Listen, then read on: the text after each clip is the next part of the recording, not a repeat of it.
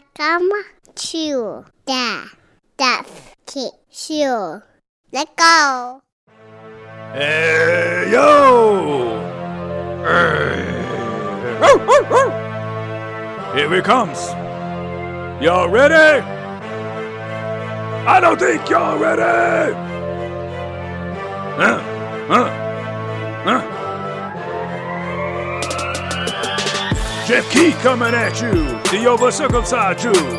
Travel the world telling jokes, eating eggs with no fucking yolks. Local, SoCal, he pulls out the knife and he stoops yo gal. This is his podcast, maybe this one will last. Probably not the one that he's got. He's only had minor success.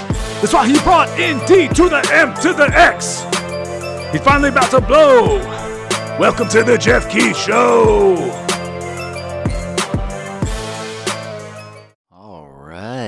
Yeah. Doing a doing a late night pod by myself. Um it is my birthday in 38 minutes. Wife's asleep, kids are asleep, my dog doesn't even want to kick it with me. What is going on? Got some things here I wanted to talk about. Gonna release this pod middle of the night for you guys. Am I supposed to keep my voice down? It's my house. It's my house. Why do I have to keep my voice down? Because it's my house, but it's not my house. Here's something I thought of just so you guys realize how ridiculously stupid I am. This is right before I started recording, before I pressed record.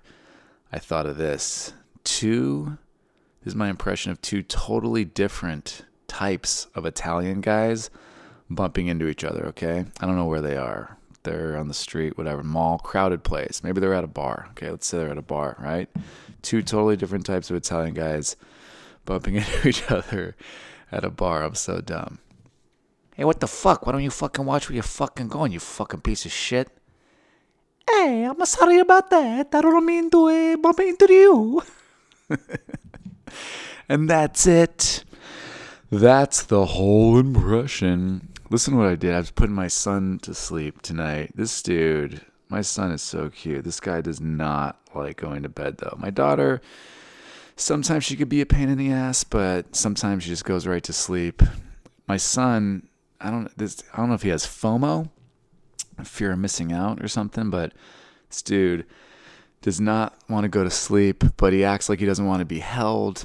My wife got this uh this rocker chair. It's not a rocking chair, it's like a glider or something. I don't know. She's like, I need this to help put Levi to sleep. Well, guess what? It doesn't fucking work at all. I always just grab him going there. It's the darkest room in the house. And he just uh, he just like contorts. He just doesn't want to be held. He does whatever. He actually doesn't want to be held. He wants to be on me though.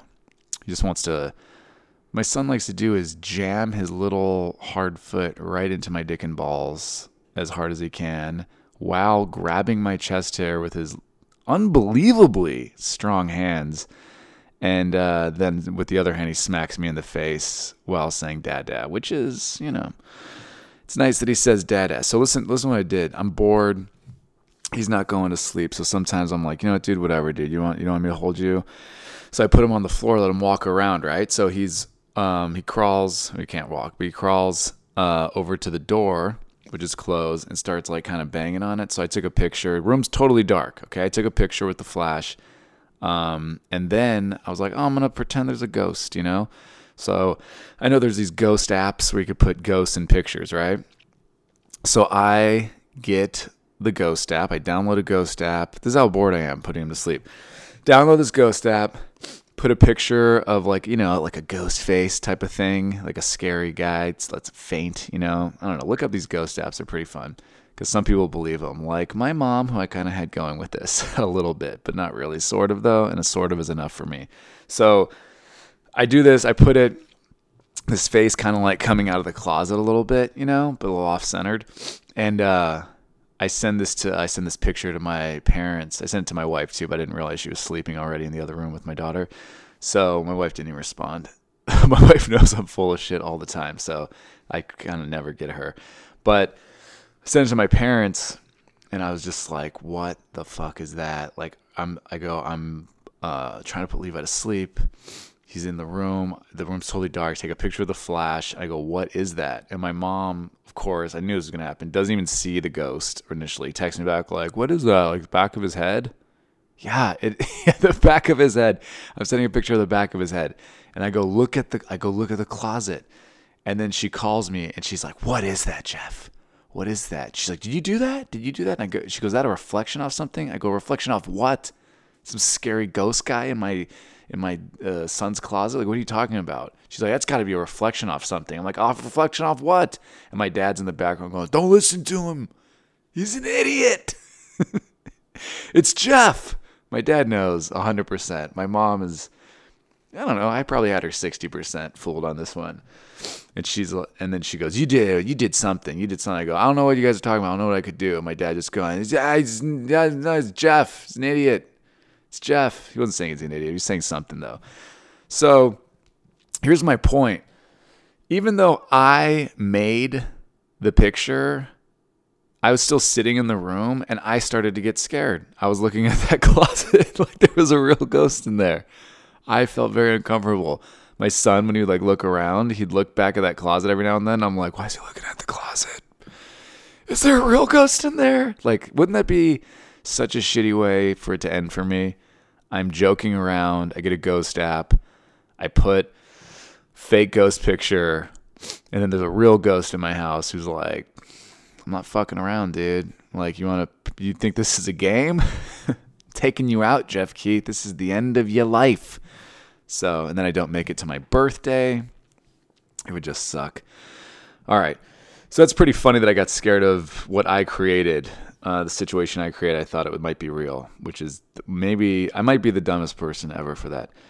Uh, I got to talk about this. I've mentioned it a little bit on my other podcast, the ENG podcast, ENG podcast I do with my buddy. Um, I have this guilty pleasure of watching this show Caribbean Life on HGTV. If you guys haven't seen it, it is people. I'm breathing hard, guys. I don't know what's going on. I think it's because I'm older, about to be older. So people um, they're buying a house in the Caribbean, right? So they go to Honduras, they go to Virgin Islands, they go to the Bahamas, they go to Puerto Rico, they go all over the place, right? I think Belize is Belize, and I don't know. I think it's yeah, it's Caribbean. Um, they go to Curacao. I saw one in Curacao. Uh, what's it? What's what's the one? Aruba. They go to Aruba. Okay, so they're not getting at least I haven't seen one yet, but they're getting like a place to live. They're not getting, ooh, we wanna we're rich and we wanna have a resort home type of thing. Like a second or third home. For the one there's people on the show, and I watched a lot of episodes. The reason I watch it is because when I'm watching the kids, you just want some brainless shit on, right? Like if you know you don't have time to get into a real show, so you watch some HGTV shit. So I started watching it. I don't know when, but just so funny because some of the people go there and they're like, "Hey, we have you know an online business, or we have a you know." I'm a, I'm a lawyer and I got my law degree so I could practice here. And they want to continue they just want to live in paradise basically right? That's cool. Oh Dominican Republic that's another one they do a lot. So a lot of them though like I'd say half are just people who are like we worked 35 years and now we want to live in paradise. We want to have the sun we're from Saskatchewan, Alaska, and it snows 410 days a year, even though there's only 365 days in a year. So we just want to drink frozen blended margaritas and die. We'd like to die happy here. It's just like the weirdest. I mean, that sounds fun for a week I'd say a like I love a nice Caribbean vacation. I love it. I, I love a you know you go to you go to a beach vacation type of thing. It's fun, light like the, that's what you want to do every day for the rest. Like day eight, you wake up and you're like, what the fuck am I doing with my life? What am I just gonna get drunk again on the beach during the day and uh, do nothing? And all the, the thing funny thing is they go around when they're looking at the properties um, they'll go, almost everybody goes, oh, and we need like an extra couple rooms for our guests, our guests that are showing up. Oh, this will be nice to entertain. Who the fuck are you entertaining? Who are your guests? Like these people really think like all their friends back in North Dakota are coming to visit them in Utila or Utila, however you say it, Honduras. Hey, yeah, we're from Fargo. I just saw it's called from Fargo. Hey, we're from Fargo. Yeah, I'm gonna have a lot of visitors probably. No, you won't. You don't. You won't have any visitors. Oh yeah, everybody back in Fargo is fucking definitely gonna come to Utila, Honduras to check you out. They're gonna be like, hey, remember fucking Pam and John? I think they're in uh I think they're in the Bahamas or something. And then someone else will go, no, no, I think it's the Dominican Republic. And someone else will go, no, it's Honduras. And then everyone will tell the person who's right, no, you're wrong. It's not Honduras. It's definitely not Honduras. Because no one fucking cares. That's why you're leaving. I I, t- I said to uh, my wife, I go, man, look at what we could buy down here. We could sell our house. And I try and tell her all the time. She's like, we're not doing it. And the funny thing is, is of course we're not doing it. she has that in her head right away but I just like to fantasize about. But even the fantasy of it's like, don't you have family? Don't you have friends? Hi, we worked 37 years in the office. We met at the office on uh, actually it was the first week. It was both of our first week, and then we worked 37 years and we saved up, and now we'd like to live in fucking Aruba. And we're probably gonna make a lot of friends. I'm pretty sure we got a lot of friends. Who? No one's hanging out, right? You need a fucking studio on the beach. So, anyways, I'm sorry I'm coming off like a dick. I love the show though. These people are all super nice. I don't mean to come off like an a hole, but I watched the show at the beginning, and you know, all I want to see is what is their budget because everybody's a different budget. You know, people come in, they're like, "Oh, we're, we're moving here," blah blah blah, and then they're like, and they meet the realtor, and the realtor goes, "So what do you got? What do you guys thinking? What do you want? Oh, we want at least uh, three bedrooms. We want two baths at least, and we want to have this, and we want to have that. Blah blah blah. We want to be on the ocean. Some people, something. Oh, we want to at least be near the ocean. We want to be near the town. Whatever, right? And I'm just like, just fucking get to the budget. What's the budget? That's all I care about. I don't like people with a small budget on the show. This one lady, she her budget was like, was it 150 grand? Which I'm not saying that's like no money. Of course, it's a lot of money, but it's like, why are you on TV? This lady was looking at fucking ugly shacks and shit. And um, and then her she brought her friend, and her friend's like, "Oh, this is perfect for you." I like watching the different types of people too, because some people have everybody everybody has different taste, right? Like my taste is different than if you're listening to this, your taste, right? Everybody has different taste, but there's some things that most people agree on. This lady with this shit budget, which I don't know how she got on TV with this budget but uh, she's looking at this place, and it was in like the jungle or something. It was in the middle of nowhere. She walks into a room with just these. The room was painted, I want to say like orange, and then the closets didn't even have real. Uh, they didn't have sliding doors or anything. They just had these ugly, like puke green curtains that weren't even curtains. They looked like somebody just took cloth and just cut it in the shape of a curtain. It didn't fully cover the closet.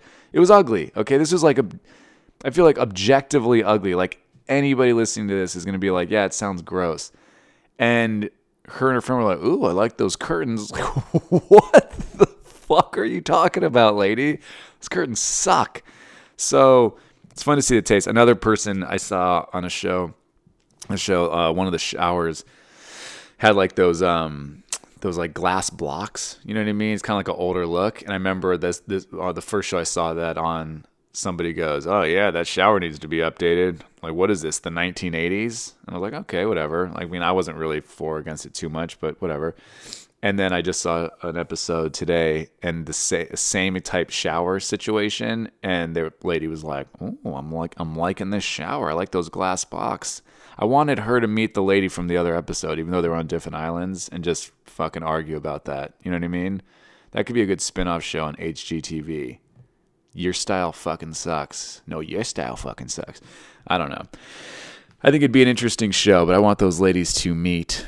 So some people have a big ass budget too. A lot of people, I'd say their budget is mostly around 400, 500 sometimes, but sometimes people get up, you know, 700. Depends what you are too. When you're in like St. John or St. Croix or St. Thomas and all that, you know, those those places or Nassau or whatever, like the Bahamas, those, those are more expensive, right? I like it when people are in Dominican Republic, which is super pretty, and things are just cheaper there. Honduras, things are cheaper. Uh, what's that place in Honduras? Bocas del Toro. Another thing that's funny is a lot of these people are like, when we first came here on a cruise six years ago, oh, we fell in love. We knew right away that this was better than our town that's 150 miles outside of Minneapolis, Minnesota. So a lot of them, a lot of these are cruise destinations, which is kind of cool because uh, I perform on cruises now. It looks like so. I get to go to some of these places like Roatan. Roatan is in Honduras, and that's on a lot of episodes. And I'm going to Roatan, I believe, early next year. So yeah, in like a month, in about a month and a half. I'll be in Roatan. I'll be checking out some properties, seeing what's up, right? Um, here's another thing about this show. Needs to go. Okay, I like looking at the property. What's the show? You guys, if, if you've never seen it, you know what I'm talking about. What's the show? You you want to see the properties? What's your budget? What are the properties you're going to see? Oh, that's cool. That's really nice. Oh, it's really on the beach. It's beautiful. Oh, look at that view. Oh, that's great. You can get that for that amount of money. Amazing, right? That's the show. For some reason, they feel the need to fill it in with the couple or whatever it is, sometimes like a mother and a son, whatever, doing some water activity. I don't give a fuck. Okay? Out of nowhere, you just saw like two properties or a property, or in between each property. They just show three properties on the whole show, maybe four. Um, I love it too when they're just like these people are picky as shit and they go, All right, we're just going to show you a plot of land. And then they're like, Oh, we could really do a lot with this. I could build my dream house here. so they'd show them doing like it's like okay i want to see the properties right and then they're like okay let's do they don't even do like a full minute. I feel like it's like 40 seconds of them snorkeling or some shit or diving from a boat and then it, it's literally like 15 seconds of them you know getting ready to do it. Then you see 10 seconds of them jumping in and then there's like 15 20 seconds of them going this is what caribbean life's all about. I'm telling you like just snorkeling every day and drinking frozen alcoholic drinks. so I don't know why we need to see that. Like the show, the interesting thing about the show, I know I get that they're just killing time, but just show, film them at one other property. F- fill the time with another property. You know, you could see the the price of the property and all that stuff. Oh, I love the negotiating on this show too. I told my dad, my dad's in real estate. These people are like, oh, the property's listed at 595,000, so we put an offer in at 450 and we got it for 485. What? What? The F, man. That is great. These people routinely get I saw one that was like, oh, the property's listed at 396, so we put an offer at whatever, we got it for 312. 312? It's like $74,000 off a that's that's a huge uh, chunk. So my point is I still kind of want to go, guys. I still kind of want to move there. But too much family here, all over the place, both sides. They do the update at the end of the show, They're like Caribbean Life update, and it's always the same. They never really show, like even when people buy a plot of land, I want to see that update. You know, let's see what's going on. You know, let's see what you build. No, it's just oh, we're here, we're we're gonna start building soon. We're right now we're staying at the hotel, and it's just like fucking what was that? I watched a whole episode for that. I want to see the whole thing. You know what I mean? I want to see them going like, yeah, no one told us nobody on this island fucking works fast. Nobody told us that we'd have to wait a year and a half to get people to like, you know, move a leg, shake a leg. But I don't know, whatever. Because I heard that's how it is on some of those islands. People are, uh, it's hard to get, you know, a lot of workers or something to to do things because it's just island life. Everybody, everything's a slower pace, so they're not really in some rush to build your house. Um, I want to see the real update. That's my point.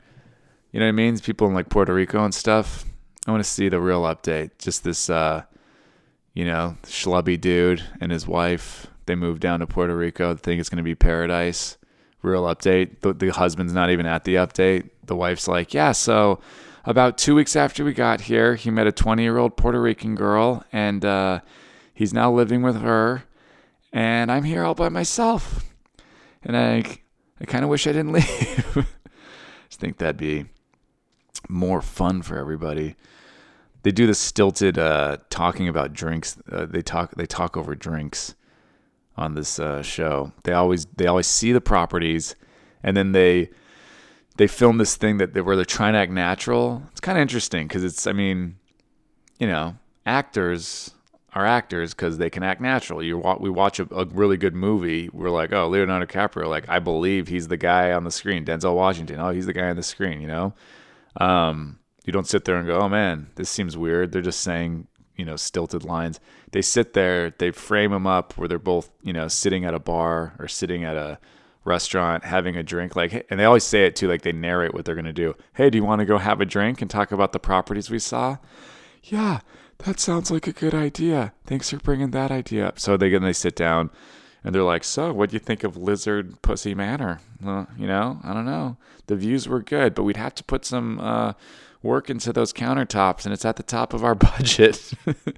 Then they have this weird conversation and then at the end they always go no matter what the couple right? Everybody talks the same. They could be a white couple in their 60s, they could be a black couple in their, you know, 30s, whatever. It could be anybody. It could be a Latino couple, whatever. They always go, "Well, I think we know what we're going to do." Yep. okay. It's like on The Bachelor when when somebody wants to talk to somebody or talk to the bachelor or the bachelorette, they always say, "Hey, can I can I steal for a second? Can I steal him?" Like, does everybody talk like that? No one says, like, excuse me, can I butt in? Sorry for intruding. Like, no one, everyone ever says sorry for intruding. It's always, can I steal? It's like they're told. It's like somebody on The Bachelor, one of the producers, uh, who's the guy who created it? Mike Fleiss, like, he coined the phrase, can I steal him for a second? So every time they say it, he gets paid, I think. All right. So, Another thing I like about this show is sometimes there's a, a trophy wife, right? It's very obvious. Where right when they come on the screen, you're like, oh, she's out of his league. You know, she's younger than him. She's better looking than him. Then the guy always, that guy always has a good job. Their budget's always a little bit bigger, right? And, uh, the trophy wife always makes it a point. They're walking through the properties and she's and they're like, oh, I really like this kitchen. And then the wife makes a point to go, I'm not cooking anything once we get down here. And you can just see the husband die a little bit inside, like, yeah, you don't have to. It's all right. Can't cook anything. Buying us a house in the fucking Bahamas. So enjoy that. Or when the husband's like, "Oh, I like that fan," the wife's like, "Nah, that fan's got to go." He's like, "Okay, moving us to St. John. Can I keep the fan? Nope. I'm a husband. This is what it feels like." Uh people uh, I was watching an episode people had adult kids. They're like, "We got two kids one's 21, one's 20. And then when they're talking to the realtor, they go, Yeah, we have uh, some kids who are almost grown. So they'll be with us too. They need a, they need their own rooms. Almost grown, 21, 20. When's grown? What age is grown? Isn't that fucking grown? All right. Ah, uh, let's see. I think that's pretty much it. I think I talked enough about Caribbean life, but it is a fun guilty pleasure show. I think I burnt myself out on it. I really grinded through. I got a buddy Brian who says he watches it as well, and then now he's texting me and going like, "You got to watch Island Life on HGTV." And they got Hawaii Life, and they got uh, my lottery dream home. My lottery dream home looked sad. I watched one episode of that. It's just people who clearly don't know how to like handle their finances. So this couple was the guy was just like, "Yeah, let's spend it." And then the host of the show is this really funny, flamboyant guy who was just like, "I like you. You're a millionaire, and you act like it." it's just like, dude, this guy's gonna be poor in fucking two years tops. He's done. And the, but the host of the show's like, "I like him. He goes for it. yeah, he goes for it." And then the guy, the guy literally said, "This is how dumb this guy is." He goes, "Yeah, whatever. I'm gonna win again." I'm gonna win again. Can you imagine winning the lottery and being so ungrateful that your mindset was, I'll probably just win another one? what a dumb sack of shit. All right. So last weekend I was at Pechanga, Pechanga Resort and Casino. Performed my first time there. Beautiful room, nice staff, good comedy club. Uh, I had a great time. I had uh, there were six shows all weekend, and most of them were great. Uh, a few the the crowd could be kind of chatty. There's one thing I don't think a lot of people understand about stand-up shows. People always wonder, "Oh, do you not like hecklers? Do hecklers ruin it? Do they ruin the whole show?" Hecklers don't. I mean, I guess some comics don't like hecklers because they don't really want to engage, and they can't. They, uh, be honest, some of them can't like kind of handle a heckler away. I've seen comics who just get angry at hecklers. They're like, "Oh yeah, you're gonna say something to me? Fuck you, man!" It's like, whoa, like keep it funny if you can. you know what I mean? At least attempt to keep it funny. So I always keep it, you know, lighthearted. Hecklers usually 99% of the time are just drunk. They think they're adding to the show. They're not trying to ruin the show. So that's why I never usually get angry. Like almost never, almost never. Maybe like a couple times in my life I've actually gotten annoyed, but it was to the point where the audience didn't even know I was annoyed. I don't think because I just keep it. I try and keep it fun. I don't want to ruin the show. I don't want to ruin the vibe, right? So every now and then, though, there are people who are hecklers who are clearly, and it's very obvious, they're trying to ruin the show. They're not drunk thinking they're having fun. They're not thinking, oh, this is part of comedy. You yell out. They are trying to ruin the show. And those people are dicks. They're just assholes because and it's not even about my show. It's not about my set. There's like a few hundred people there, man. Why, are you trying to ruin it for everybody? Like, can you imagine the audacity you must have to? I would never walk into a room. Like, here's a good example. Just I'm staring at uh, my wife's Christmas tree. She's got up. My wife loves going to the Nutcracker, right? And uh, I went with her uh, last year, the year before. I don't know. We went to the Nutcracker. So everybody there paid. Okay, it's not cheap for a night out. Families are working, right? People are working. If you're not a family, even if you just don't have kids, you're working. You're you're spending your money, and you chose to come to a comedy show, right? Like I like we chose to go to the Nutcracker. I would never walk into the Nutcracker and be like, I'm gonna fucking ruin this for everybody. You know what I mean? Like even if I got super drunk. It's one thing when you get super drunk. If I got super drunk, I'm not the type of person who would still ruin anything, but whatever. Everyone's different when they're super drunk. So if you got super drunk at the Nutcracker and you kind of accidentally flew off the handle and ruined it, you're still an idiot, but like you're not an asshole necessarily, I don't think. But these people, how do you go into a comedy show? There's like 150, 200 people. I'm just thinking about this room because this is what, uh, the story about to tell. 200 people in a room they paid money. They're paying for drinks. They're paying for food. They're trying to enjoy the show. Hopefully it's good. That's what they're thinking. It's comedy. So they're probably like, oh, I hope this is good. Or they've been there before and like, we had a good time. That's why we're back. And you're going to be a fucking dick and try and ruin their time? Like, that's what bothers me is like they're trying to ruin everybody else's time. Like, I'm a comic, whatever. I have to deal with shit, fine.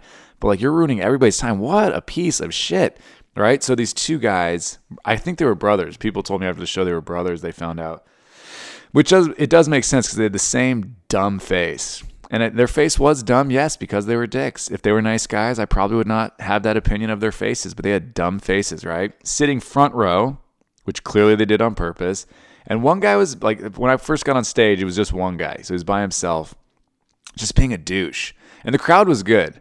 Okay. I'm always honest. You know, if anyone listening personally knows me, I'll tell you, like, oh man, I had a really great set. And I'll also tell you, like, oh, I fucking, that was, that was rough. You know, that was not a good set or whatever. Right. So I'm not somebody who, I'm not one of those comics who's like, man, I killed, I killed, I killed every time. Every show I kill, I kill every show. Right. Some shows you do great, but the audience doesn't sound like you're killing. And then after the show, everybody tells you, like, oh, you were fantastic. Like everybody walks by you and tells you how great you were, but it felt like crap. Right. This show was good. I got on stage right away people were laughing. Uh, you know, they were laughing good. They weren't like the excuse me, they weren't the hottest crowd I've ever been in front of, but they were everybody was laughing. Pretty much pretty much everybody was laughing, right? And they're laughing loud and they're having a good time and all the jokes were working for, you know. So this one guy in the front was just staring at me. And uh, I could tell he and I was right with my assumption, so I'm not just assuming this and I might be wrong. I could tell he like wanted me to be upset that he wasn't laughing. Like he thought his laugh was the most important laugh. It didn't matter that the other 100 and probably 30 people in that show were laughing. He is the most important person. He needs to laugh. Otherwise, it's not funny. Like, this is how this guy's mind thinks. And I was proven right with my assumption. And I read this all just off his body language and his dumb face. So, um, what happened was I think at one point I said like, "What's up, man? You all right?" Or I said like, "What's you know whatever," and then he did like ignored me, which is another thing they do because they like they want it to be awkward. So I just go, "Okay, whatever," you know, and I move on. I said something like got a laugh from the crowd, and then I just moved on. Like in my head, I'm like, "That guy just sucks," whatever. So then his buddy or his brother, or whatever, came back from the bathroom and he sat down, and I'd already been on stage for probably like 20 minutes, so it was kind of weird that guy wasn't there at all, right? And I mean, maybe he's taking a huge shit or something, or I don't. Maybe he's outside making a phone call. I don't know. So this guy sits down. I go, oh. So I look at the guy I was talking to originally. I go, oh, you got a buddy? I didn't see that coming. Everybody laughs, right? Like I'm just joking around. And his buddy or his, his brother, whatever, he's mean mugging me, like angry. And I'm very like, if you guys ever seen my stand up, I'm just like very like, hey, I'm, we're all in a good time. Like I don't have a, you know, like a confrontational style with the audience where I'm like, "Ooh, look at this fucking guy. Nice nice shirt, man. Who shot the couch?" Like I don't come out like ripping on people.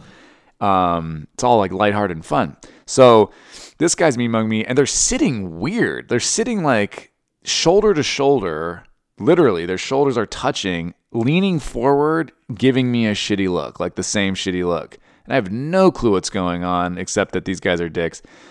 So I move on or whatever. Uh, then, I came, then I came back to something. I go, dude, I was like, what is with? And I kind of, I'm gonna be honest, I'm kind of mad at myself because I did engage them. Like they were not yelling out, and the other, the rest of the crowd was couldn't really see them. The people around them could see them, but the rest of the crowd, because they were in the very front, couldn't see them. So this was kind of my fault. Um, I engaged them right. And I was like, guys, I go, what's going on? I go, you guys look so pissed. Like, you look angry with me. They looked like they're about to charge the stage, kind of the way they were sitting. And then the guy, the original guy, leans back all douchey, cocky, and goes, puts his finger, like one finger up, and goes, I just want to hear one good joke. right? It's like, this is the thing. If I'm bombing, yeah, you know what I mean? Like, ooh, you got me, dude. Boom, you hit me right in the ribs. That hurt. But it's like, dude, the show's going well. What are you talking about? You know what I mean? Everyone's laughing. Everyone's laughing, clapping, having a good time. They like my jokes. So I was just like, "Oh, I go, you don't like you don't like my jokes." I go, "Okay." I go, "That's fine." And uh, and I said this to him. I'm, I meant it too. I'm just like, "Hey man, I go, I get it. Comedy's subjective, you know. Not everybody's gonna like every comedian." And I hear people as I'm saying this being like, "Yeah," because I think some a lot of people could see them now that I think about it because they were a lot of people were like immediately mad at these guys too. So and they saw what they were doing. So I was like, yeah, man. I go, comedy subjective. I go, that's cool. I go, I'm not your cup of tea. I go, no worries, you know. And then, uh, and then I go, my only question would be, why are you still here? And then of course he has no. They both had no answer. And I'm like, no, seriously, I'm not saying like you have to leave. I go, but it's just like, you don't think I'm funny. I've been up here for a while now. That's totally fine. Why are you still here? Like, are you court ordered to be sitting here watching my comedy show? And of course, they have nothing to say. And then I said, you know, just try to keep it lighthearted. I just go, all right. I go, you know what? I'm going to try and make you guys laugh because I, you know, I have a lot of different types of uh, material. So I said, I go, I said to the guys, I go, what do you, uh, what do you want me to try and do a joke about? Let's see if I can make you laugh, you know, just for you. And uh, the other guy goes, why don't you talk about work? And I said, You want me to talk about work? I go, Dude, I'm doing it. I go, This is my job. I go, What do you think I've been doing? And then everybody like erupts and starts laughing, which just pisses people like this off more. And then uh, I go, This is all I do, man. I go, I've been talking about work. And I go, What do you think I had like a job somewhere else that I do or something? And then the the the second guy, so predictably, like guys, I'm not exact. I'm not making this up. I literally could have written his next line word for word. He just goes, well, you might need one after this. Again, that would be a good line for you being the asshole heckler if I'm bombing, but I'm not bombing on this show. Like it's going well, so it doesn't make any sense. And he goes, so You might need one after this. And then uh, I said, Okay. I go, Whatever, dude. I go, I, I, go, What are you talking about? I go, I've bought. Like I go, I bought a house telling doing comedy. I go, I bought, I bought multiple properties doing comedy, and then like the audience is like cheering because they're like I, this audience definitely didn't like these guys because they're like being that wasn't even like funny, but it was just like they're supporting me. Like, dude, what the fuck is this guy's problem, right? And then I said to the guy, "This is where I, I a switch turned in my head, and I was like, fuck this guy. I'm just gonna I'm just gonna own these tools, right? This is what bugs me too. Pechanga has um." They gave me some rules before I went there that I had to be PG 13, which they said means I can't say the F word, which really makes no sense because PG 13 is a Motion Picture Association of America rating system. And you can say the F word in a PG 13 movie. It's like a certain amount of times or something. Anyways, I have a whole thing I could do on the whole comedy venues telling you PG 13 as if that means PG 13 because it doesn't. And then when you ask them, oh, what's your version of PG 13? They go, you know, PG 13. It's like, oh, no, I don't know because that's for fucking movies. What the fuck are you talking about? There's no co- stand up comedy rating system, and PG 13 is one of them. So, anyways, the point is, I was not supposed to really say the F word, so I didn't all weekend. Like all weekend, I was being pretty clean. I didn't do any sexual jokes really. Uh, I didn't say the F word. I said shit a few times on stage, maybe ass once or twice. Like I was being, I was doing a pretty clean show, and it's fun, whatever. And it's good to do that. So my point is, when I'm about to, what I know is engage in verbal battle with these guys. I don't like having I don't need to say the F word, but it's like it's just it's I don't want the extra barrier of being like, okay, Geoff, you have to think before you talk because you can't say fuck. So okay, so I didn't like that. But anyways, this guy needed it. These both these guys both needed it. So uh, anyway, so then um, uh, he's making fun. He? He's making fun of whatever. He said thing about the job, and then so I said, oh, I go, what do you do? And this is how I trick people. Um, actually, I don't know if I should give away the secret. I'm not gonna give away my some of my secrets, but I do. I do some things that are kind of verbal tricks that I. Anyways, I try and put people at ease before I strike. You know what I mean? Kind of like a predator in the wild. I'm assuming. I don't know much about animals, but I'm assuming they like lure you in. So I lure people in, right? When I know I'm about to fuck them up. So, uh, so I said, "Oh, what do you do?" And he goes, "I'm a annuity broker." And I was like, oh, okay. I go, cool. It's a good job, you know. And then people in the audience didn't like this guy so much. People started heckling him, right? Like multiple groups yelled out stuff, and one guy yelled out the loudest. He goes, "Pyramid scheme," and I'm like, "Pyramid scheme." I go, I go, no. So I start defending the asshole, right? And I go, no. I go, what are you talking about? I go, that's a it's a good job. I go, he like helps people with their money, you know. And and then the guy, the douchey guy, goes, the dick he he looks kind of like like half at back of the audience, like kind of flutters his hand in a, the douchiest way possible, and goes, "Yeah, some people don't know how to make their money make money." Like he's all proud of himself, right? And I'm like, "Oh, this guy's about to fucking he doesn't even see it coming." So then I defend him. I'm like, "Yeah, man, I go, that's a good job. You know, some people need help with their money and everything. I go, that's great." And I go, "Hey, man, I go, do you own your own business?" And he was like, "No." And I go, "Oh, I go, so you like work for like a like a company or something?" I go, "You have like a boss?" And I say it like throw like throwaway lines, right, to get him comfortable. And he goes, "Yeah." He goes, "I have a boss." And now he's comfortable talking to me, right? So he goes, "Yeah, I have a boss." And I go, "Oh, cool. I don't."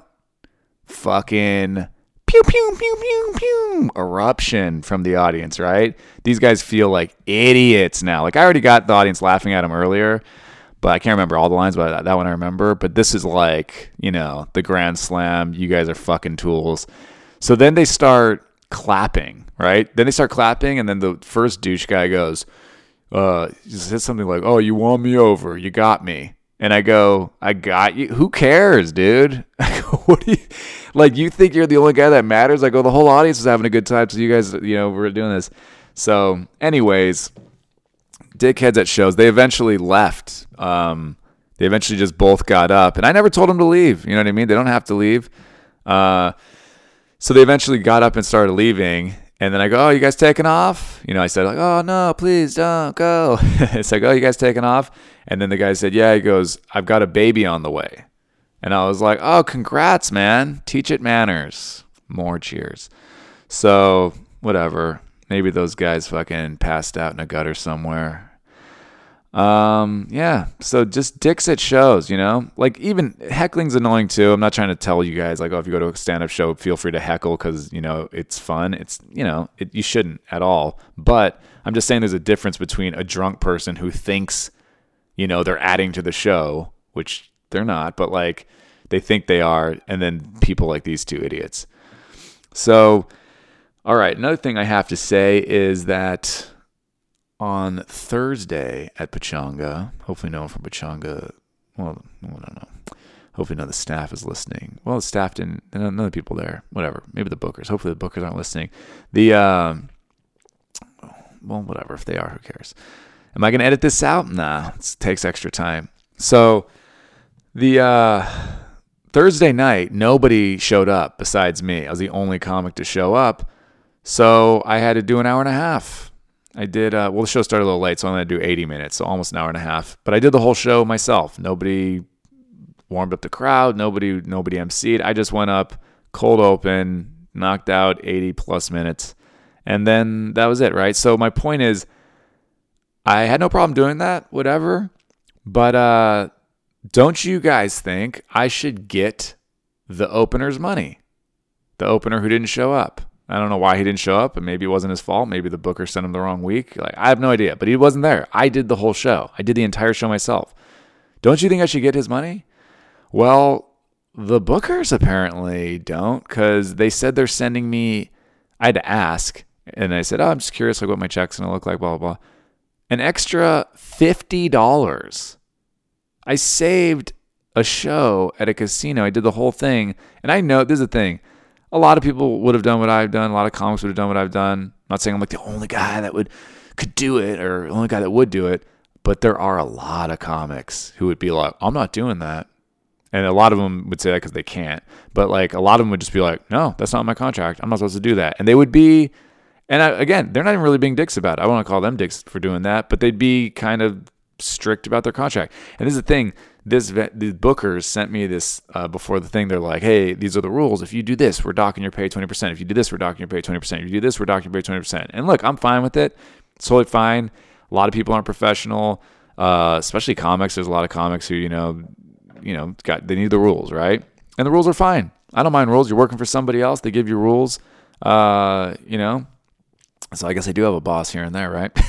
no, but my point is, um, yeah, whatever, no problem. But if you're gonna dock me pay, if I, you know, mess up, if you get like one little complaint from one person that said I did something and whatever, you're gonna dock my pay twenty percent.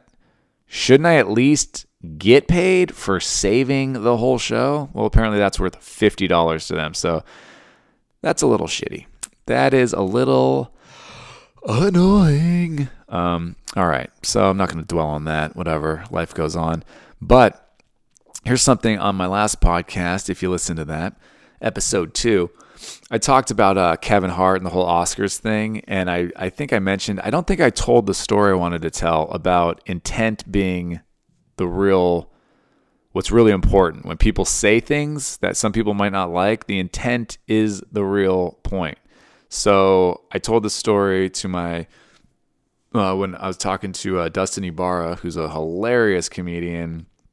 Dustin's one of my favorite comics to watch. He's a buddy of mine, super super funny. Dustin Ibarra, if you want to look him up.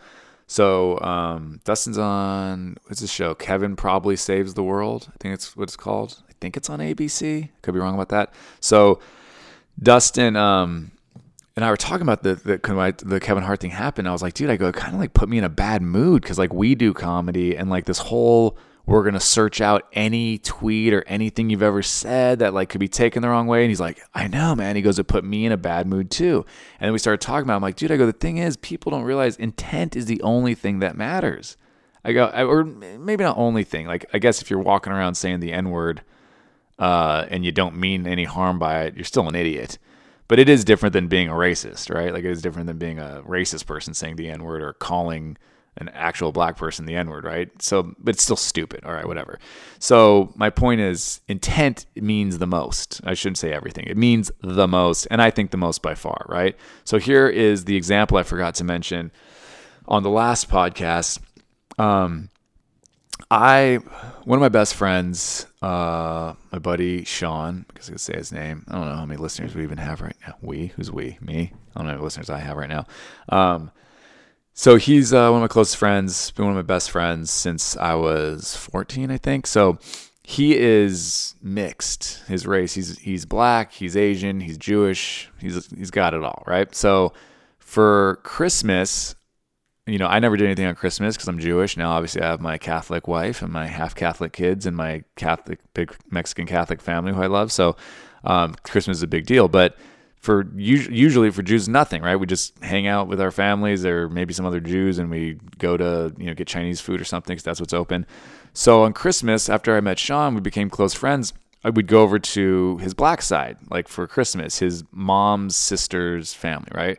So one of Christmas, and they're like the nicest people. They're Seventh Day Adventists, like super nice, like very much like church people, the nicest people ever, right? Like they're all great, and they all accepted me right away, and they were all awesome, and I love all of them, right?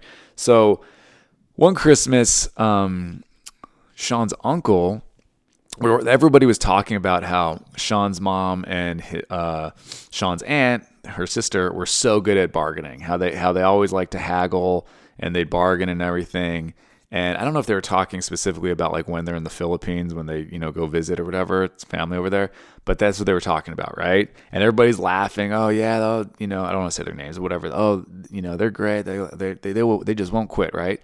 So then Sean's uncle did not know this was uh, a racial like slur, like a bad thing to say. He just goes, "Oh yeah, man." He goes, they're the they're the worst, man. They'll they'll Jew them down every time, and it was like record scratch, right? Everyone's like, "Oh shit," because like everybody knew that's not a good thing to say, right? Like, and then he didn't know it was a bad thing. That's my point. I didn't think for when I heard him, I, I didn't think for one second that he was anti-Jewish or hates Jews or anything, right? And so he just kept saying, he's like, they just Jew them down and Jew them down. it's like he kept saying Jew them down. And when I told Dustin this story, um, well, let me finish the story first. So then basically Sean's dad took him aside privately because he didn't want to embarrass him. He was like, hey, and he kind of explained it to him like, that's not an okay thing to say. It's like a racial slur. It's like people think Jews are like, you know, out for your money and all this stuff and blah, blah, blah. That's where it comes from. It comes from a place of hate. Like that's where it originated and all this stuff. So he explained it to him. But my, my point is, I am Jewish. I'm pretty sensitive to like you know, people being anti Semitic and stuff, I'm very sensitive to it. And especially at that point in my life, I didn't for one second think, and I want to say his name, I don't think he was, for one second, was like, oh, fuck this guy. He's a fucking Jew hater. He hates Jews. He's racist. Like, I knew he didn't have any malicious intent. That was my point. I forgot to tell that story on the last pod. So when I told Dustin this story, it's pretty funny because he, st- he was cracking up. He was like, that is so funny. I'm like, I know it was pretty funny, actually. And he goes, My mom, I guess Dustin's mom's white and his dad's Mexican. And he said, and he's from Texas. And he said, his mom, I can't remember the whole story. I don't, I don't want to try and butcher it, but basically, she didn't know the term wetback was the, a negative term for Mexicans. And she just heard her family, her, her new family, whatever, husband's family, set, using the term a lot. And somebody asked her, I guess, uh, Dustin told me somebody asked her, oh, like, so how is it? You know, something. And she's like, oh, it's great. We, you know, we got, got a few wetback neighbors. She said something like that. And Dustin and I are just laughing about it because his mom's not racist towards Mexicans. You know what I mean? Like she's married to a Mexican, her son's half Mexican. Like intent is what really matters the most, is I think is the best way I could say that.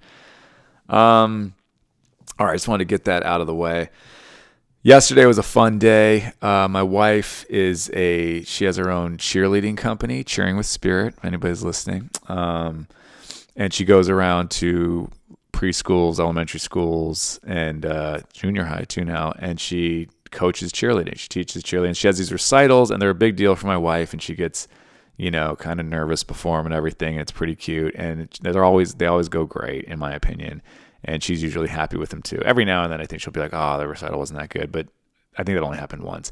So, anyways, this recital, my daughter is now two and a half, so my daughter is very active, talkative. She gets very clingy with my wife now. She still loves me, and she's you know sometimes asks for me, but very much she's becoming my wife's mini me, and wants to follow around. And she repeats stuff. My wife, I gave my wife some presents uh, tonight because I wanted to give her something on my birthday. Uh, but she didn't want to take presents on my birthday. So she opened these presents, whatever, and then she goes, "Thanks, babe," and kissed me. And my daughter walks up behind her and goes, "Thanks, babe," and goes to give me a kiss. So that's where my daughter's at in her life, right? So at this recital, this was a preschool recital. So there's all these little preschoolers, and I have both kids, Levi on my lap, and I'm trying to have Leia sit next to me.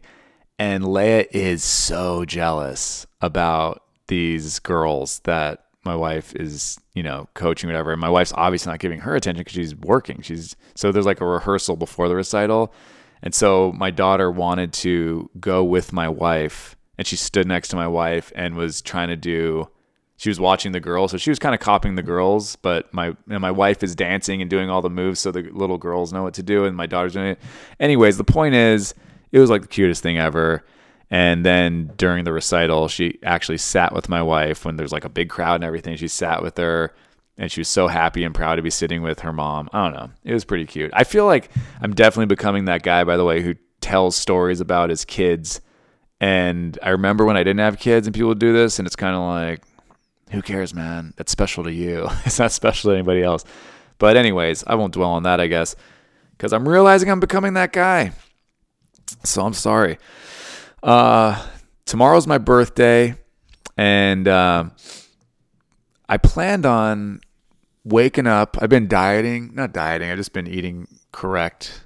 Been eating correctly, and uh, I had a goal to get under 170 pounds for my birthday. I was probably six months ago. My buddy Dante came out to Vegas with me, uh, and he's a model, and he's always in great shape.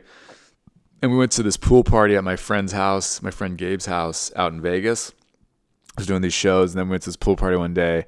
And Dante, to kind of like fat shame me, I wasn't fat, but I mean, for Dante, I was fat, you know, because he's a model he like took this video of me at the pool and then just sends it to me. I'm like, thanks, dude. What the fuck are you doing? And then he said to me, he's like, dude, he goes, you put on some weight. And I was like, is it, I go, it's noticeable, huh? And he's like, yeah. He's like, used to be in like really good shape. So I appreciate that. Dante, who's one of my buddies, um, because nobody else is honest. You know what I mean? Everyone's telling me like what I want to hear and what I want to hear. I'm not asking about my weight, but my wife would never be like, "Hey, you've kind of like let yourself go a little." She wouldn't say that, but I had, I had, I gained weight when my first. I have a bad back, and when I uh, when my kids were born, after you know Leia and Levi, you get less sleep, which is not good. That makes you gain weight sometimes because uh, I think there's some reason for it, but your body doesn't whatever. And then I don't even know why am I trying to explain some shit. I don't even know what I'm talking about. So and then you're eating like crap. I'm not getting to the gym. When I do go to the gym, I can't work out the way I used to because my back's messed up. So, anyways, long story short, I was probably up to like 187, 188, no joke. And then so Dante, I, I know how to get into shape, but the way I used to do it was uh, another friend I had who's no longer my friend who used to model, but not he wasn't modeling all the time. So he would do like these kind of crash diets. So I know how to I know how to do it. I would eat like chicken breast or fish, you know, like salmon or something, and then just vegetables, and that's it. Like maybe have fruit in the morning. Maybe if I need a snack, like a couple of like unsalted peanuts or something like that, or walnuts, whatever, and that's it. So I I know how to trim up. I know how to make my body burn fat, but that way you're hungry a lot, right? So Dante is like knows all about nutrition and stuff, and he's always in good shape. So he lives that lifestyle, and he was like, "No, man," he's like, "You should eat when you're hungry." So he told me like basically, I don't know. I'll do it on another podcast if everyone's really. I'm gonna have Dante on the podcast, so he'll, you know, maybe explain it if he wants to. He wrote a book on uh, nutrition, so everyone should pick that up. Dante Spencer. Let me look up the name. I'll look up the name of the book at some point and put it in. Um, maybe I'll put in the show notes. Check out the show notes, guys. You can always email me the show notes and all that stuff. You see that stuff. So, anyways, so uh, I trimmed up pretty quick. A lot of it was water weight, and then obviously there was like real fat that I lost. And but I was fluctuating probably around like 175, 174, 172. You know, depends on if you drink alcohol and if you eat like shit. Like you're, know. So I got a scale, a good scale, and I weighed myself every day at the same time in the morning. Because that's how you have to do it. Because if you're weighing yourself at different times a day, like you can, gonna, your weight's gonna fluctuate. I weigh, you know, in the morning when I wake up, and I go downstairs. If I weigh myself, that's a kind of in my head. That's like my true weight. But if I, you know, if you eat a big breakfast, then you pound 30 ounces of water, you're gonna weigh four pounds more. You know what I mean? You just drink two pounds of water, and you have, you have food in your stomach. So, anyways, you got to weigh yourself at the same time so you get an accurate read if you're actually losing weight or not, right? So, I had this goal to um, weigh myself on my birthday and be under 170. I already got under 170, so I should be under 170 tomorrow because I'm still eating clean and everything. Um, I yeah, but this weekend was at Pechanga actually. I brought my scale with me like a psycho. My wife was like, "You brought your scale to the," and I'm like, "Yeah, I got. This is my life. You know what I mean? I'm a weirdo. I've always been weird. I'm never never gonna not be weird." So I brought my scale, and I think like the second day I was there, something in the morning, I was 168.8. So pumped. Then I was 168.6. Then I was 168.4. And then my father-in-law last night of course, basically force fed me some really good tequila, and then he gave me salami and cheese, which is bomb. So I went up to 169. So tomorrow we'll see what I am, but I should be under 170 still because I ate good today. So and it worked out. So.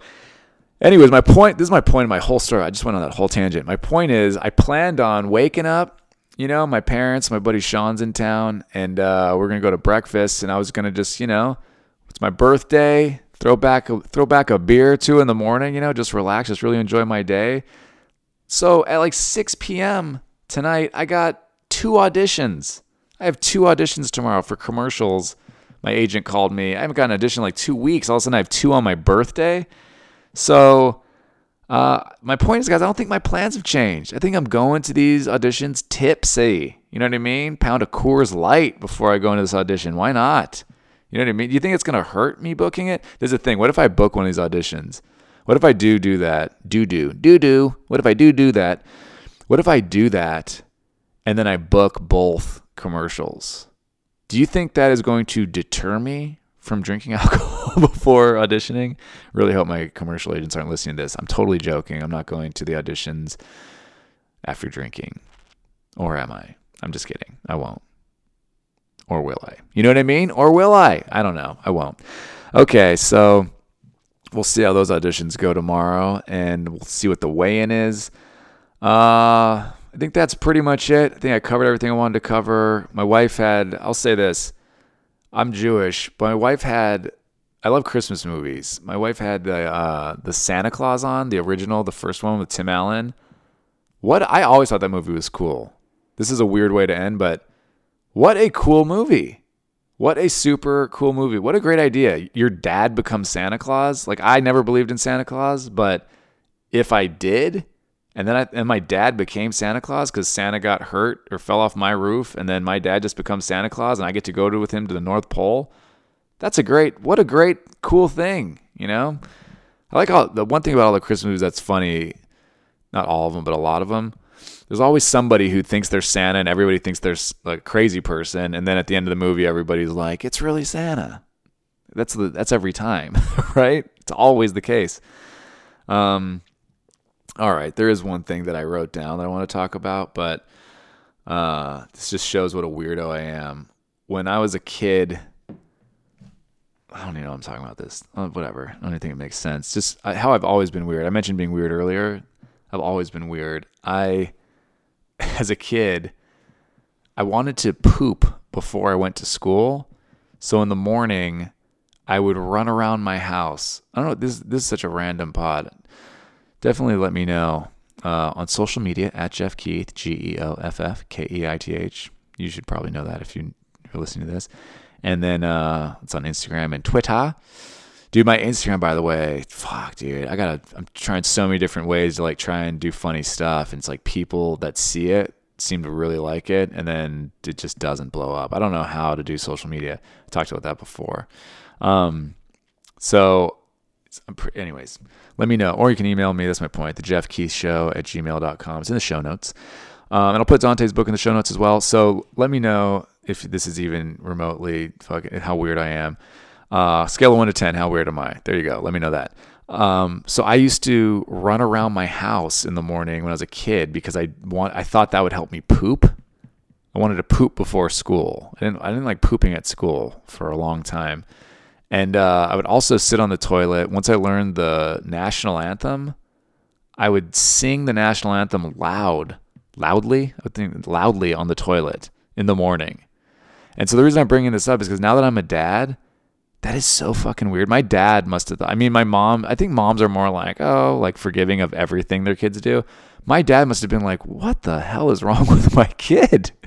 He sits on the toilet and loudly, you know, recites the national anthem. I would sit on the toilet as a little kid and be like, "Oh, say, can you see?" I, I was doing anything I could to poop. So I don't know if it gets more patriotic than that, but that's what I did. All right, and now for the end of my podcast. Um, I want to. I always want to leave you guys with something. Uh, you know, makes you feel good. I left with the inspirational speech. I think I'm going to do that more often. There's a lot of cool inspirational speeches that it just makes you feel good. You know, I mean, it makes me feel good when you hear those things. Denzel Washington's got some really good ones. Some clips online, some videos people have made of him doing speeches. That guy is fucking great. I love Denzel Washington. Um, but I'm not going to do an inspirational speech tonight. I'm going to play uh, one of my favorite songs from one of my favorite singers, Mario Lanza. Another thing about how weird I am. Who else do you know who's my age who listens to Mario Lanza? My dad used to have me listen to Mario Lanza when I was a kid in the car, and I've I'm not in every way, but in certain ways, I'm definitely turning into my dad because my dad used to be like, listen, listen, listen, listen, right here. Listen to him open up. He doesn't hold back. Listen to this voice. He doesn't hold back. And I will now say that to Christy while she's like, can we listen to something else? I'm like, hold on, just listen to this. Have you ever heard anybody with such a powerful voice. But seriously, Mario Lanza is dope. So the name of this song, just so you guys know, if you want to look it up yourself, is where is it? Right here. Okay, I'm finding it. Don't want there to be dead time. So here we go. This song is it's a duet that he's doing. What's the oh shit? I don't know his name. Libiamo ne' lieti calici. So I probably pronounced some of that wrong. It's in Italian. Um, but here you go. Enjoy, guys. I hope you enjoy Mario Lanza as much as my dad and I do. Happy birthday to me.